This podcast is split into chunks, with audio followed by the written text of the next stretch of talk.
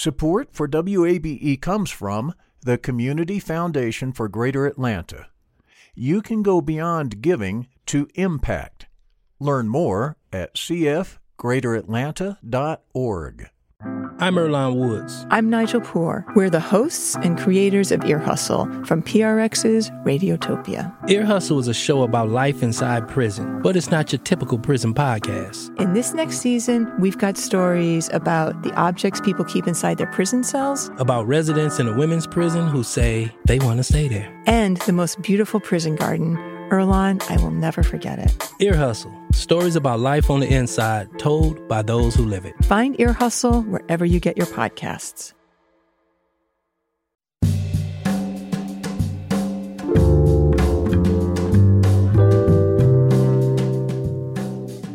From WABE in Atlanta, welcome to this Monday edition of Closer Look. I'm Rose Scott. Coming up in a moment, Fulton County Elections Director Richard Barron gives an update regarding early voting and talks about accountability amid that investigation into alleged shredding of voter registration forms.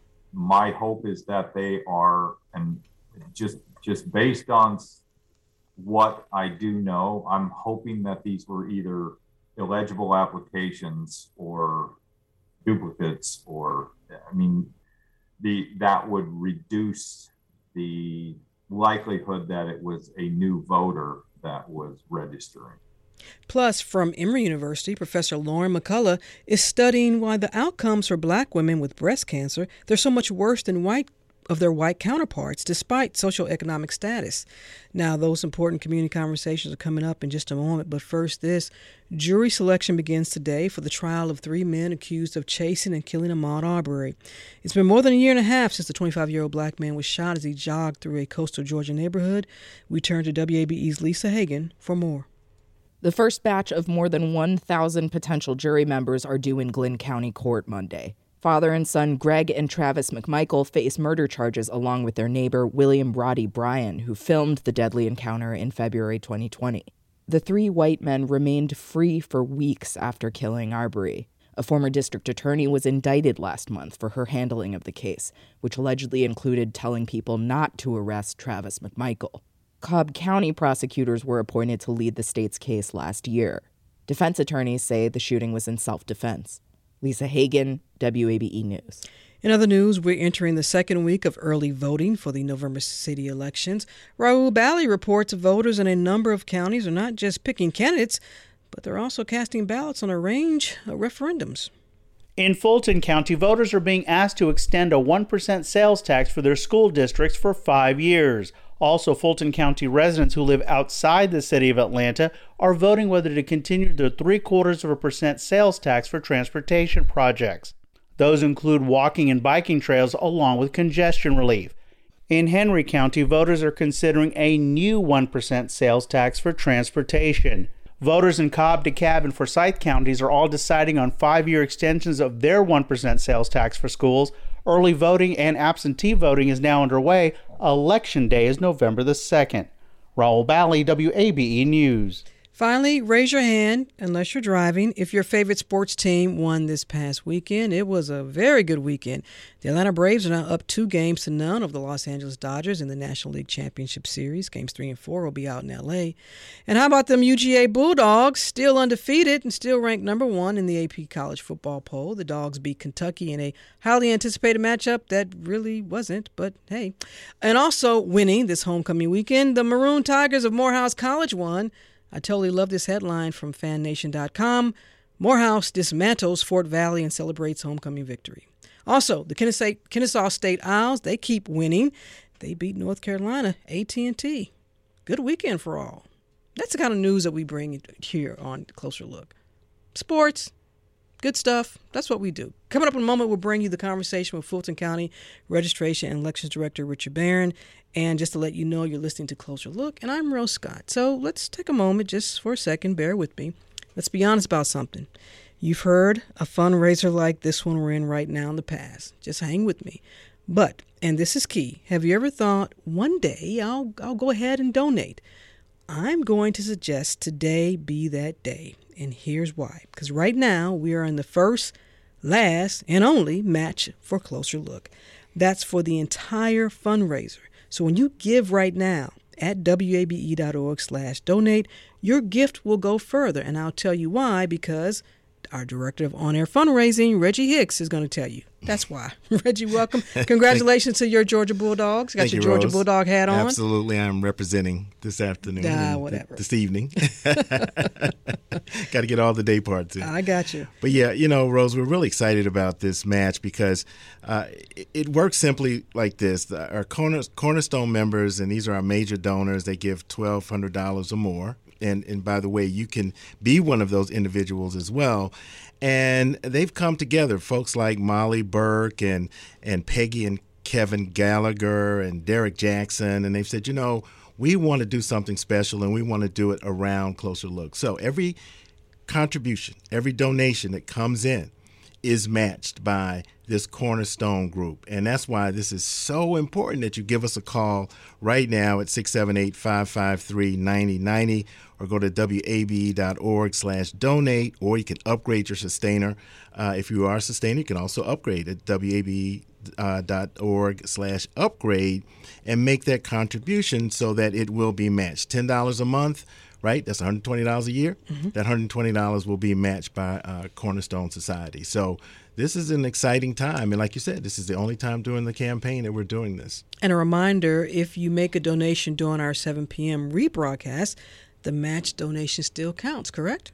That is absolutely right. All right. It's easy, folks. 678 553 9090 or online at wabe.org slash donate. And as always, thank you. My name is Mike Rundle. I live in Atlanta, right off Centennial Olympic Park.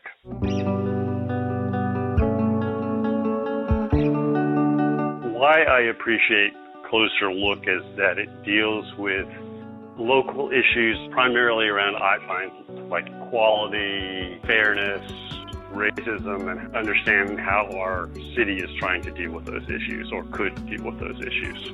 I learned stuff that I don't get perspective on anywhere else. Thank you, Mike from Atlanta. We really appreciate it. Those issues impact life across the country and right here in Atlanta every day, as we all all know. And you know, Reggie, to be an informed citizen, you need to understand how your community is responding or not responding to all those things that Mike talked about. You need an independent community folks community focused program like, well, Closer Look, to provide that insight. But that only happens with support, your support, you out there listening. So keep the information flowing with your contribution to WABE right now. You can give at wabe.org slash donate or call 678-553-9090. We'll walk you through the process. And as always, thank you. You know, Rose, I'm, I'm always just astounded uh, how this thing called public media works.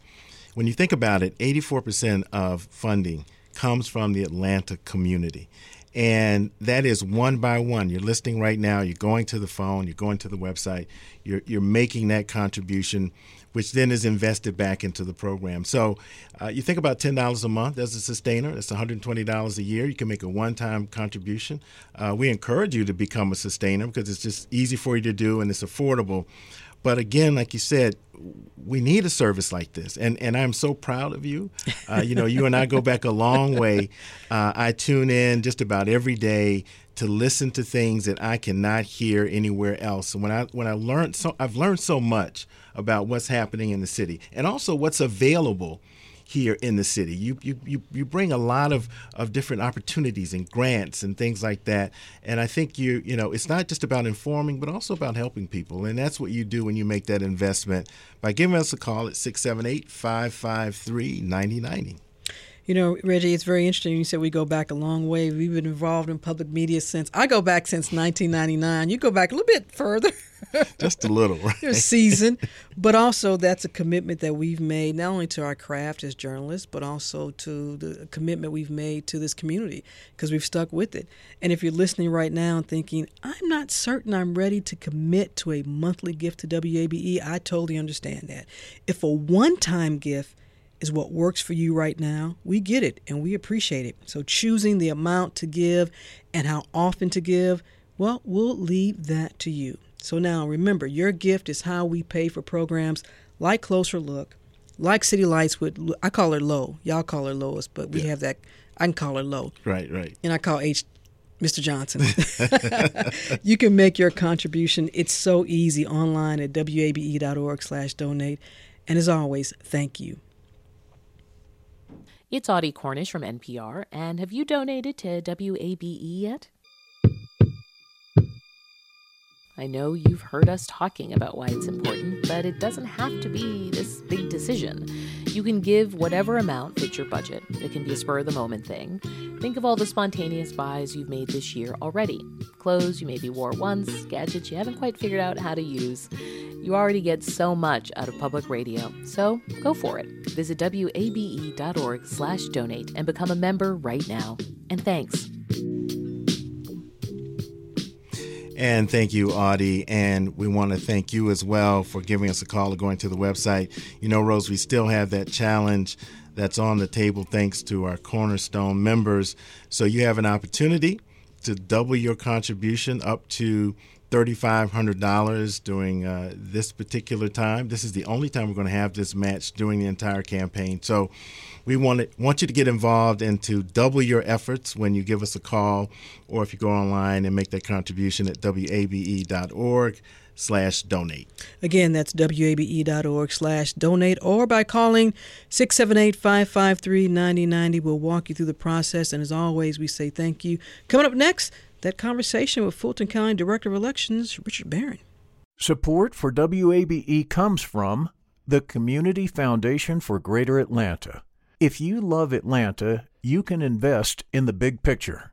Learn more at cfgreateratlanta.org. The field of mental health counseling is growing rapidly, and Richmont Graduate University can equip you with everything you need as a licensed professional counselor while integrating your faith into your clinical practice. Programs are offered in Atlanta, Chattanooga, and online. Apply today at richmont.edu. That's R I C H M O N T.edu.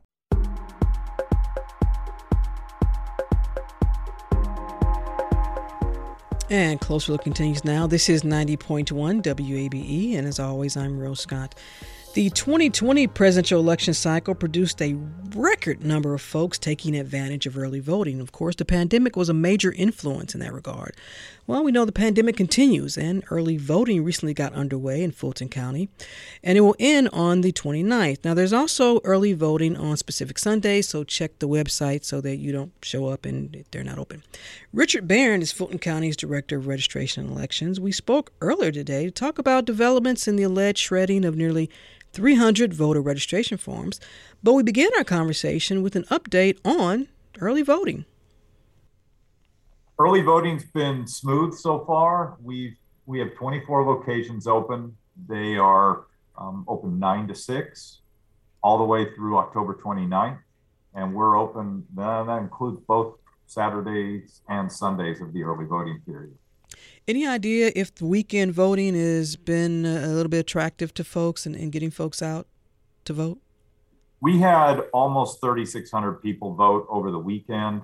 Um, Sunday was oh, just short of 1,500. So we are, um, some people vote on the weekend, but we are busier during the week.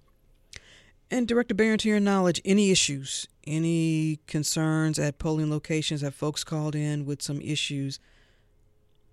We've um, usually everything seems to be running smooth for early voting, which is normally the case for us. We try to have as many locations as we can spread around the county in order to provide access to everyone um, from the south part of the county to the north no shortage of poll workers at any location. No, no long lines.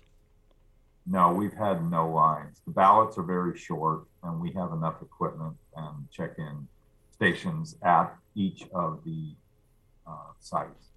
And folks, as long as they are a registered voter in Fulton County, they can cast a ballot at any Fulton location, polling location, correct? Right. an early voting, you can cast a ballot at any location.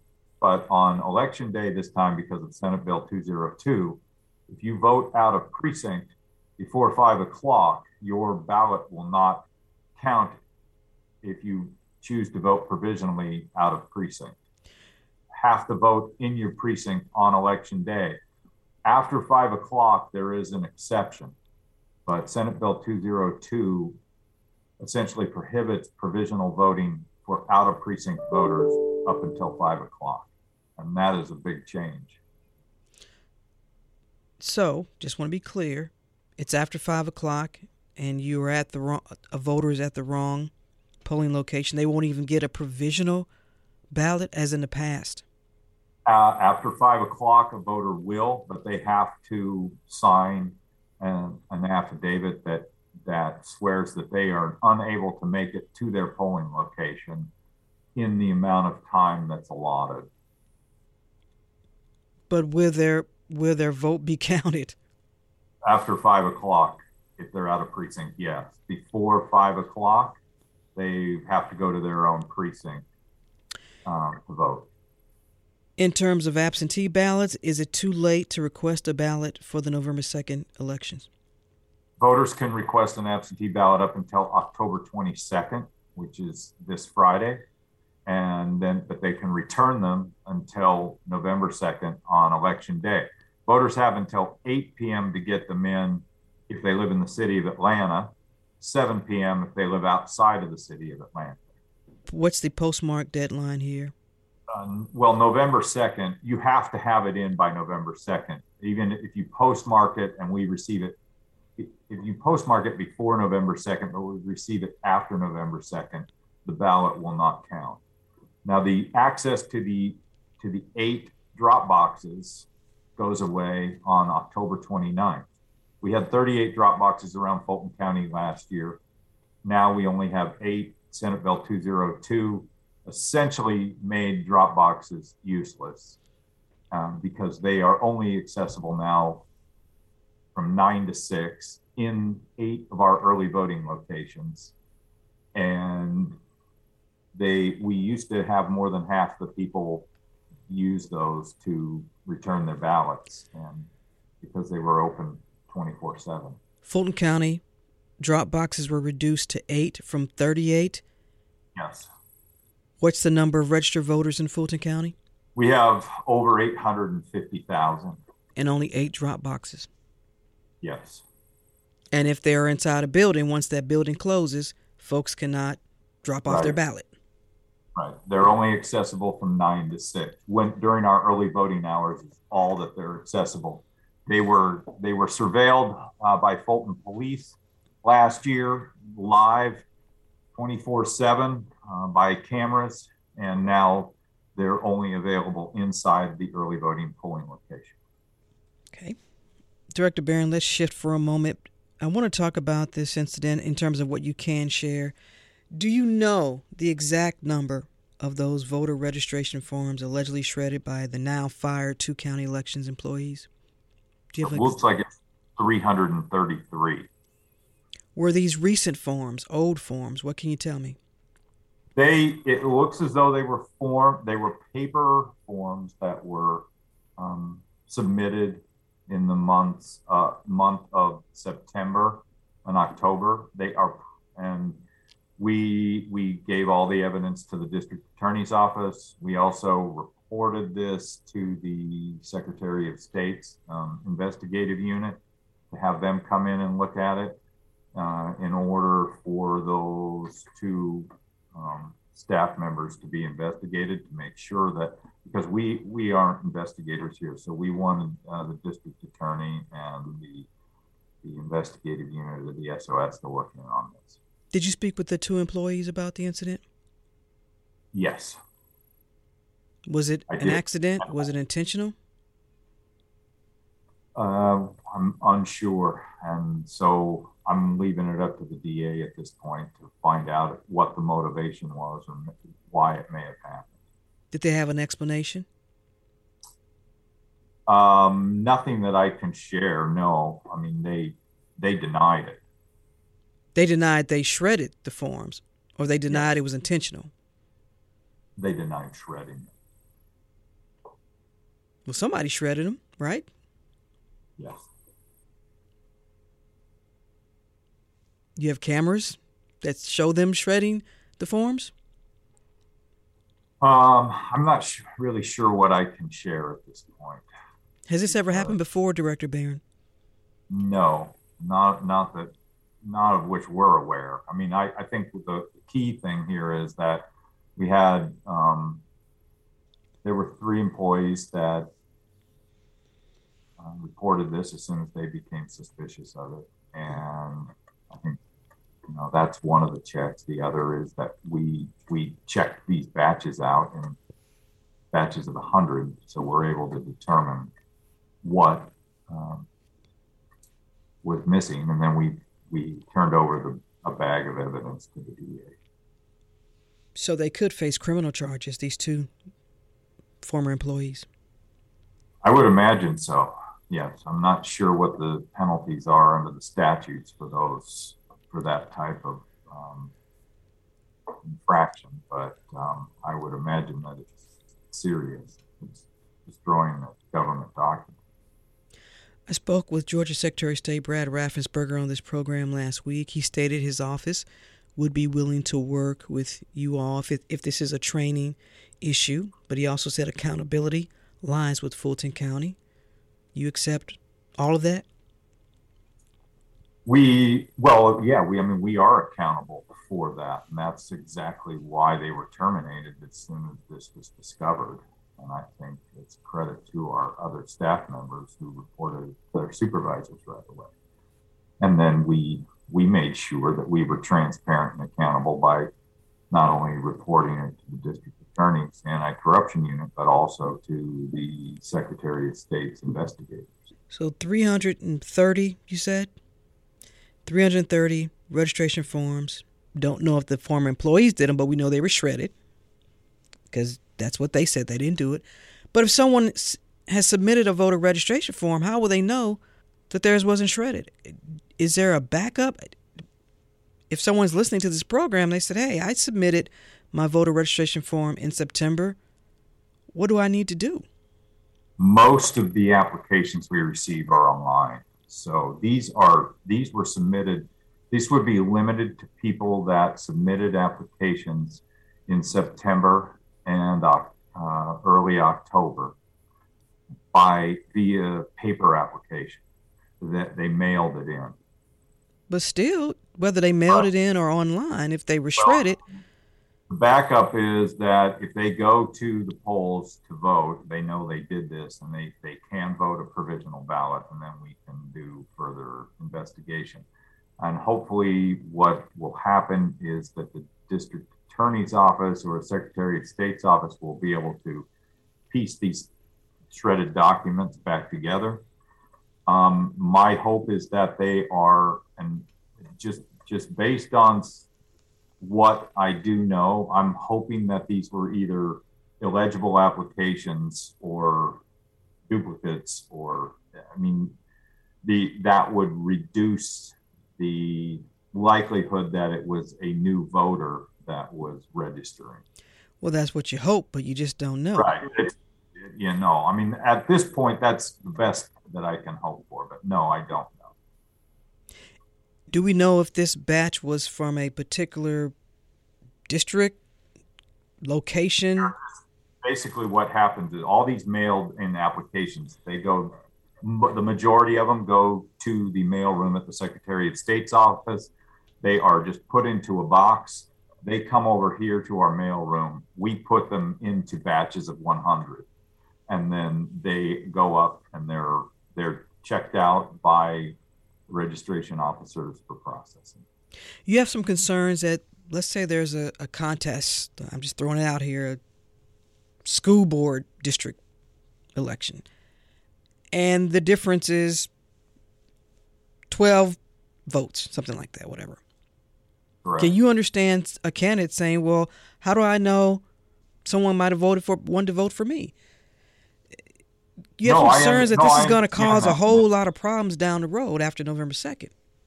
Yeah, that's um, that's why we turned it over to the authorities to to investigate this to make sure that that it is uh, the people that that did this are held accountable, and that hopefully they can piece these forms back together and we can get them processed. So, again, just to be clear, Director Barron, these voter registration forms were not put in the system. They basically just were shipped over to you. From- that is what we understand.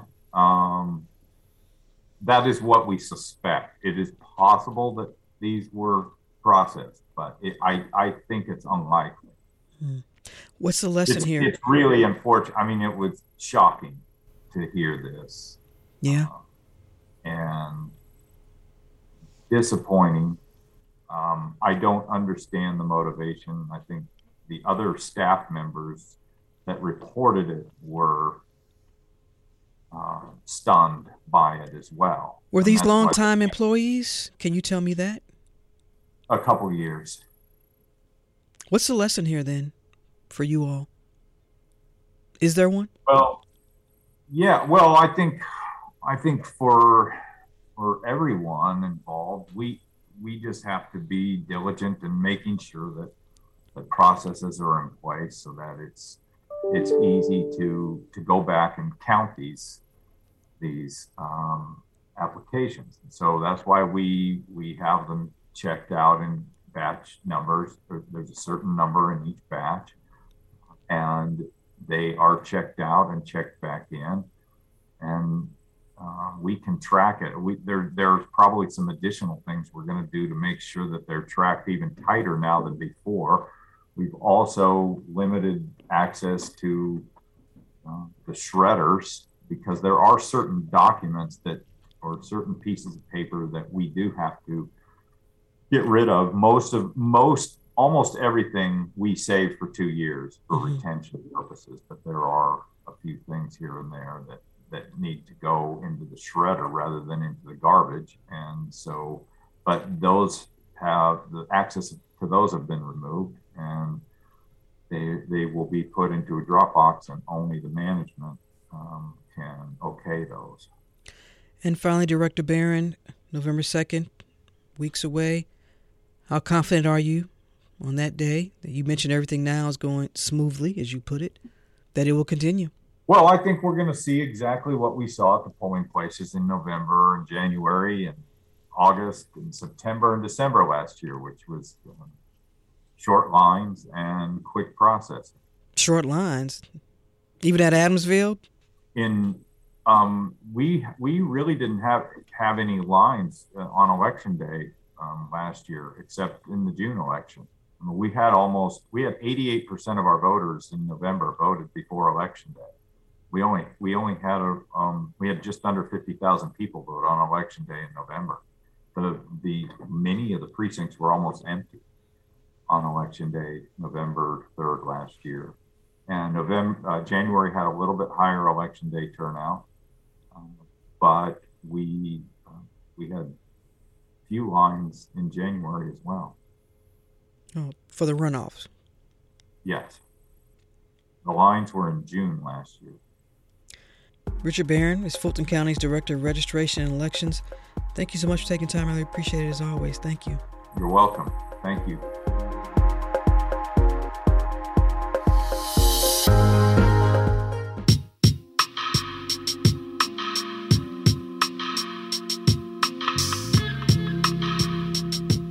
And Close Look continues now in just a moment. This is 90.1 WABE, Atlanta's Choice NPR. I'm Rose Scott. That is Atlanta's own OutKast. And like this incredible duo of Andre 3000 and Big Boi, well, you know what? You're a duo. WAB relies on its listeners like you. And right now, I've got to take a moment to thank those who are donating to WABE and for supporting Closer Look right now. Also, your gift not only funds Closer Look for now, we've got about uh, a little bit over 20 minutes remaining. We're in a cornerstone match.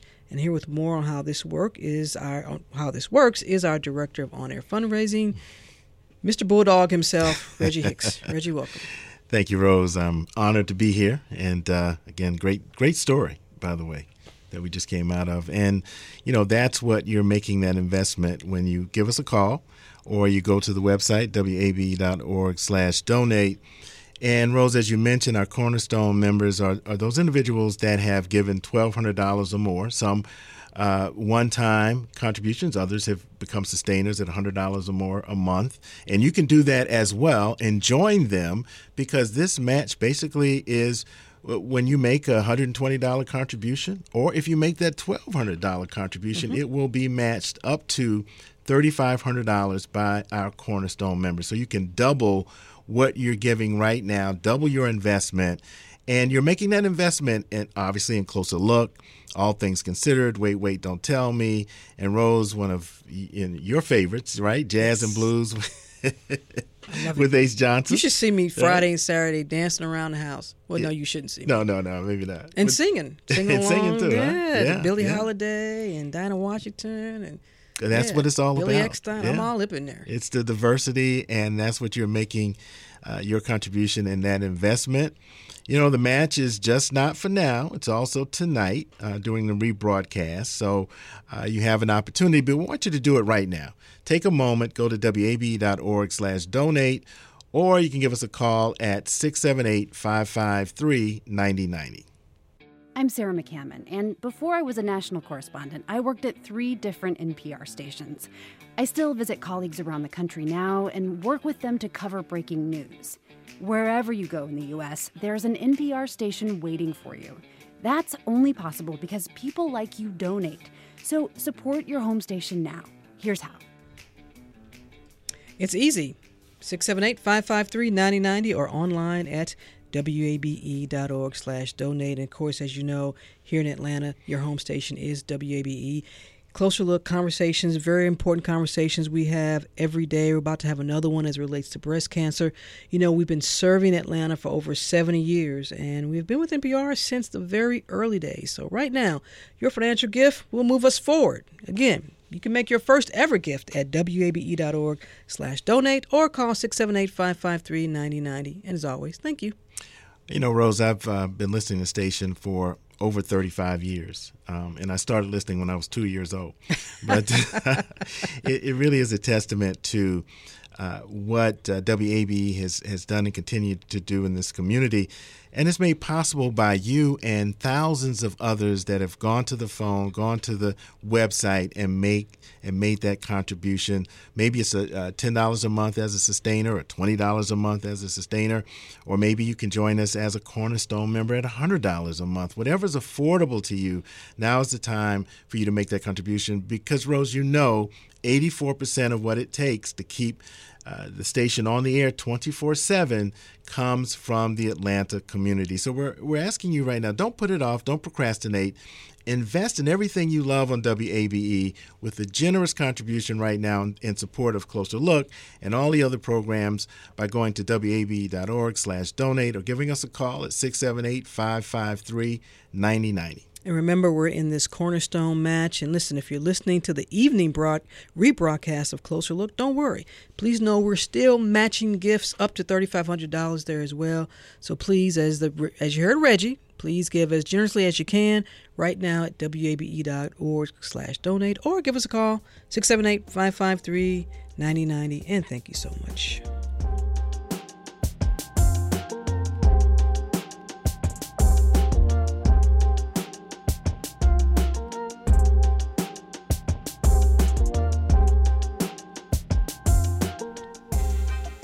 And as mentioned, this is Closer Look, and I am Rose Scott.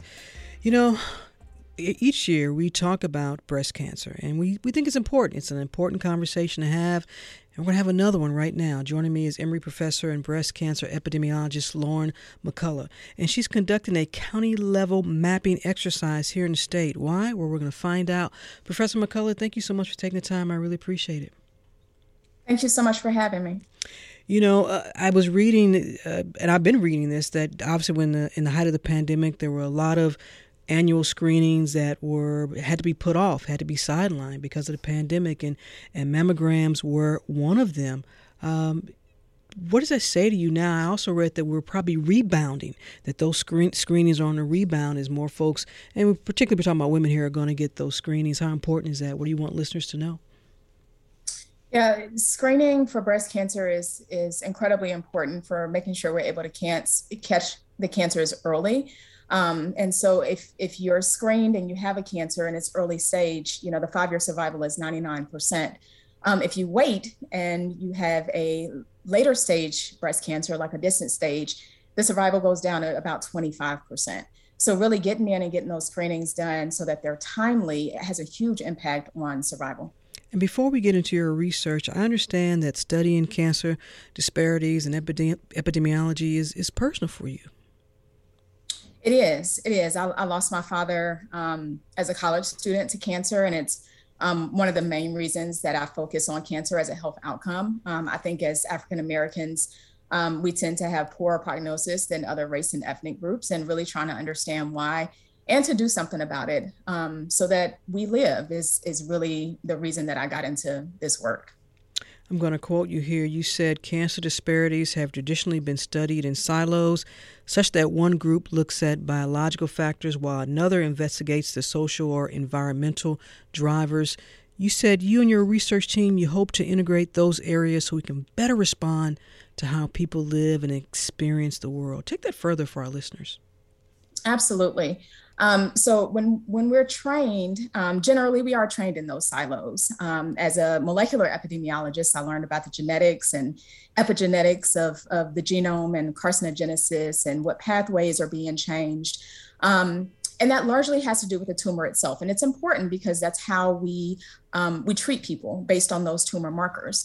But what was less i think taught to me as i was going through my training is how the everyday environment and what people experience really impacts carcinogenesis um, and that is cancer progression. And so you know the fact that you live in an environment that um, is obesogenic and so you have a high body mass index or you know you live in an environment that's high stress um, stress impacts inflammation, which impacts cancer progression. Mm-hmm. And so, not only understanding what's happening with the tumor itself, but understanding the things that are happening in every everyday lived experiences and how that can impact the tumor is important. So, those quality quality of life, those everyday factors that we all experience, and we all experience at a different level. It could be someone living at the poverty level, someone that doesn't have a- access to adequate health care education, Correct. all of that, transit and mobility, housing, which is what we talk a lot about on this program. All those factors, this is at the intersection of, of kind of what you're able to map or what you're studying to map. Is that correct?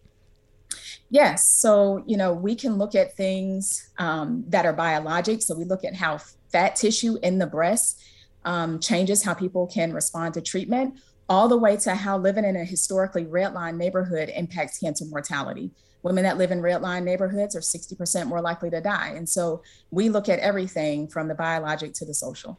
For listeners that may not be familiar with that terminology, redlining, tell them about it.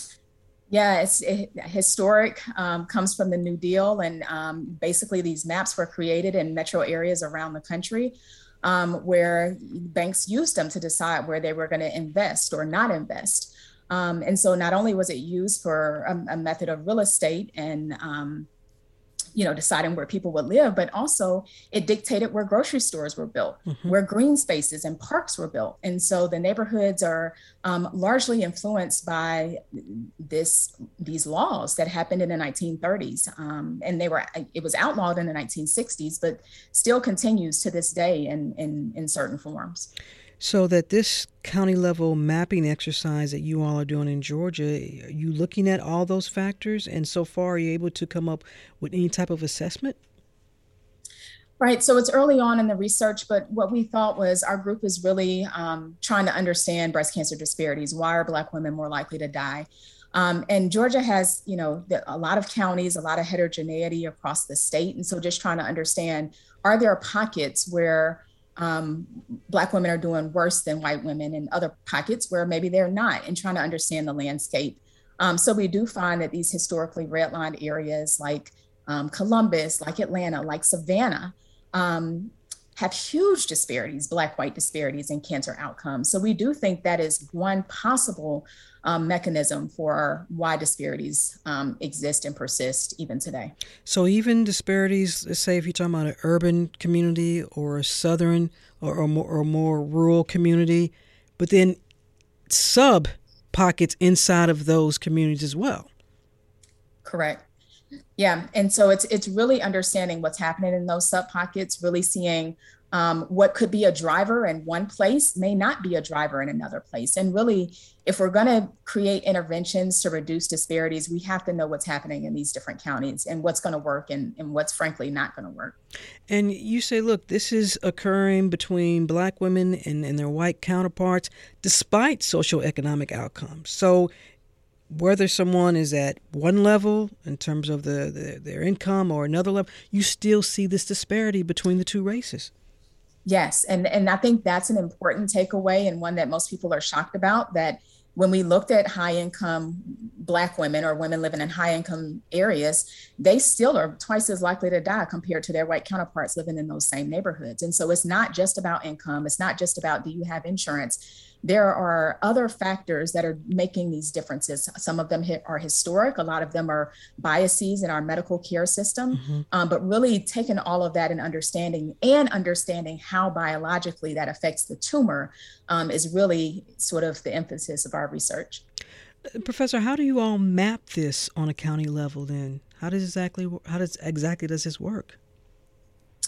Um, so without getting um, into too many details, we, we basically have information on women um, across the state of Georgia from our cancer registries. Um, and we know who was diagnosed and who died. And so on a county by county basis, we can map um, standardized mortality ratios. Some counties, there aren't any Black women, and in some counties, there aren't very many white women. And so we have to do some borrowing of information from neighboring counties. Um, but we are able to largely get this information through our cancer registries. And then, how long do you think you just anticipate when you get all this, you're able to analyze it and then produce this information? Right. So um, we've actually been at this for about 18 months now. It takes it takes some time, and we're continuing to go back and revise and refine. Um, but we have community partners throughout the state who we go to and we say, you know, does this make sense? Does this seem like this is what's happening where you live? And our goal is to talk to stakeholders within, within those communities and understand what do they think the drivers are. And we can take that information back to our research group and really start to dig in multiple levels, what's happening at the tumor, the you know neighborhood levels, the structural levels, and trying to understand what the various drivers are. For so many it's been more than decades. Like I feel like I've been saying this for a long time, and we always hear about health disparities and, and health. Now we've moved from health disparities to, you know, healthier outcomes. And it always seems like we, we get the same answer in a sense, or the same assessment that it is about access. It is about mm-hmm. also campaigns and awareness. Do you expect to maybe get anything different? Not to, to sound so, you know, like a pessimist here, but I feel you. I, I think the same thing. You know, I've, I've been doing this for for a long time now, and um, I think there is a paradigm shift in that we cannot operate in these silos. That we have to be able um, to be collaborative and to integrate, you know, these data and this information together to move beyond just access and insurance in the neighborhood. And I think our data nicely show that. Like that's not it, um, at least not alone. And so um, being able to come up with some innovative models and approaches. We're just thinking about st- structural racism for the first time as a potential driver. Um, and I, I, do think we can we can move past that and begin to to close these disparity gaps, at least for breast cancer. And again, and uh, you know, I know sometimes we're professors and researchers like you, y'all don't like to get into the policy and the politics of this. But at the end of the day, will it probably come down to policy and and, and, and this this nation's overall public health policies that exist. Yeah, absolutely. And I'm not afraid to say it. You know, for some of the issues that we're thinking about, they are structural issues. And no matter what we do from, you know, an individual hospital level or a community level, they they're structural issues that need structural solutions. Um, and what we hope is that if by generating the data, there's enough evidence that they can no longer ignore it. Um, and that there will be policy changes at the local, state, and federal levels.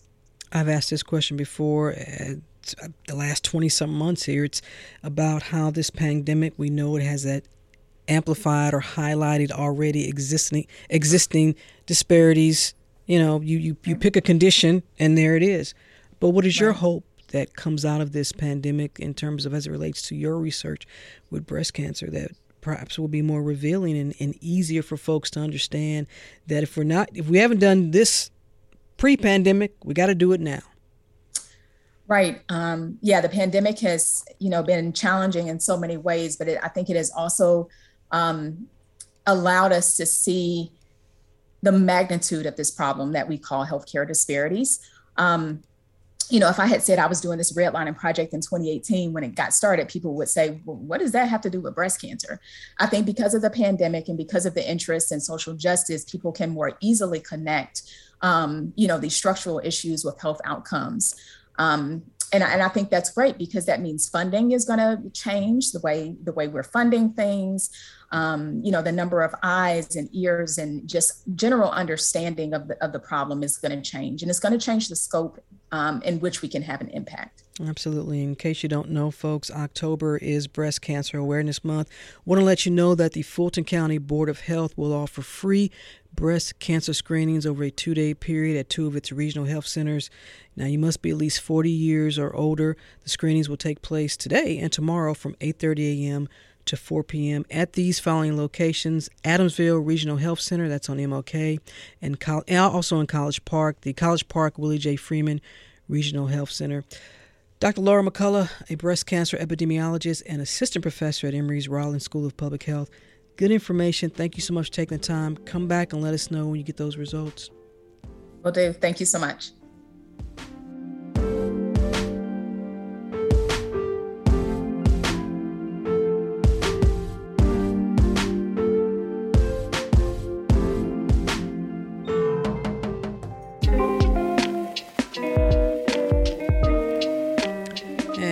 Look continues now. Important conversations like the one you just heard with Emory professor Laura McCullough. This is Closer Look. I'm Rose Scott. So if you've been listening this hour, you know we're in that Cornerstone Society match. This is where your gift is doubled. So check it out. If you give $25, it'll be matched with another 25. Give $200?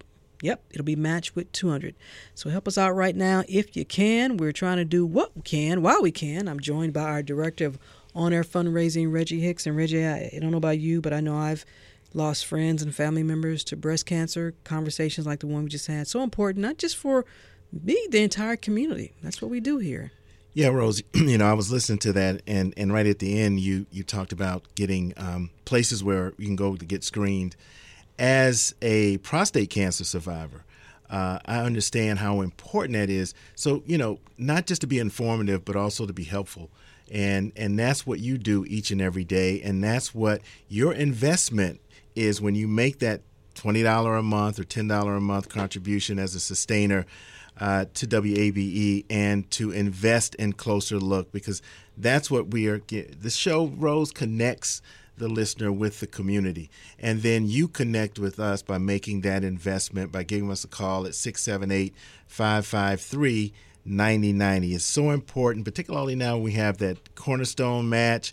It is a smart financial decision because your contribution is going to be matched one for one up to $3,500. We still have an opportunity for you to join us if you're listening this afternoon or if you happen to be listening to us this evening. The match is still there. Uh, we are getting closer, though, Rose. I'm looking at some of the name. I'm going to, you know, give you a little update here in a few minutes. But I'm so we, excited. we are getting closer and closer, and you could be the one to really put us over that, and so we can get that match. But again, the important thing for you to do is give us a call at 678-553-9090, and we thank you so much for that. My name is Sue Lee, and I live in Johns Creek. I remember a long time ago when I was listening to uh, the spring and fall fundraising, and people would talk about Cornerstone members. And I used to think, wow, is it like a secret society where I don't know how I can become a Cornerstone member, right? And then I researched and then, and then found out that if you give monthly as little as $100 a month, you can become a Cornerstone member. And I think listening to WABE, it's, it, it's priceless like, oh, that's the least I can do. Uh, thank you so much, Sue. We really appreciate it. You know, one of the best parts of public radio is that it, it actually priceless. It really is. So we want everyone to have access to this community resource because it really, really is. And for that reason, you'll never see a paywall from us, but we've still got bills to pay. And the Cornerstone Society is about $3 a day, but you can decide the amount that works best for you. Give what you can. That's what I say. All the gifts working together create the reasons you enjoy WABE so much. The hard work that all my colleagues in the WABE newsroom, and not just in the newsroom, but from our IT department to my man Blake. If y'all don't know Blake, shout out to Blake. Blake is the right. man. We can't do nothing in this building without Blake. So shout out to Blake. All the gifts working together. We need your support. So please give wabe.org slash donate or by calling 678-553-9090. And thanks. And I'll tell you, Reggie, I was talking to Blake this morning because coffee machine wasn't acting right. And I was like, Blake. I saw him, yeah. yeah he's running. He's right to the rescue. Help me out, buddy. What's happening here? He's like, I got you, Rose. I got give you. him a cape. He's always Super there. Blake. but you know, Rose, it's, it is one by one. 84% of what it takes to bring you closer look and morning edition and ATC and all the other programs that you're you've come to expect here on WABE uh, comes from the Atlanta community, and that is you. 678-553-9090. Remember that we still have the match that is uh, available here, still on the table, thanks to our corner, Cornerstone members. And we we have had some individuals, we have some listeners now that have joined us as uh, uh, new or, or renewing donors. And we want to thank Janet from Lilburn and Molly from Marietta, Eric and Pat, both from Atlanta, not related, by the way. and that's just to name a few that have joined us here on this Cornerstone match. Uh, if you're listening right now, now's the time for you to make that commitment. Again, you can sustain us by becoming a sustainer and you can do that at wabe.org slash donate, or you can give us a call at 678-553-9090. And as always, we thank you. My name is Donna Court, and I live in Marietta, Georgia. When did I become a WABE donor? My brother and my sister-in-law were actually donors before I was. I was listening just as much as they were. I thought, how cheap am I that I'm I can't give at a minimal amount? So that was the first donation. Well, thank you so much, Donna, and thank you to your brother and sister in law all of them now joining as members, and now you too can join as a new member, just like Donna. And every gift matters, whether it's $5 or $500. Believe me, it does matter. We're just glad that you cared enough about this community service, about Closer Look, and all the wonderful programmings here that you choose to support today, especially. No matter when you give or how much, you're always a welcome part of the family of WABE supporters. And together, you know, Reggie, we know that folks are helping make WABE a what we call a better public radio service Absolutely. for everyone in the Atlanta metro area. So please make your gift now at wabe.org slash donate or call 678-553-9090. And as always, thank you. You know, Reggie, we're coming down to the wire with this cornerstone match. And, and just real quickly before we get out of here, let folks know how they can do this by giving us a call, 678-553-9090. Of course, you can go to wabe.org slash donate. Want to say that if you are a sustainer, you can also upgrade at wabe.org slash upgrade. And remember that Cornerstone match is still still available, but we're getting closer and closer, so we need to hear from you right now. Absolutely. Again, wabe.org slash donate or simply call 678- 553 9090 and we'll walk you through the process. That is it for this edition of Closer Look. Remember now, you can catch our rebroadcast tonight at 7 p.m. And as always, we're in a podcast. Subscribe wherever you like because it's free and we'll always be there because it's free. Stay tuned to 90.1 WABE, Atlanta's Choice for NPR. I'm Rose Scott.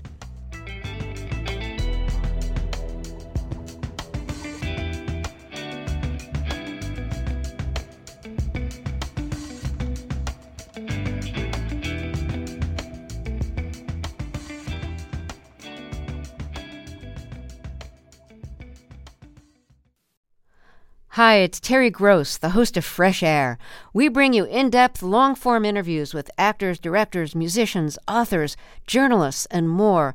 Listen to our Peabody Award winning Fresh Air podcast from WHYY and NPR.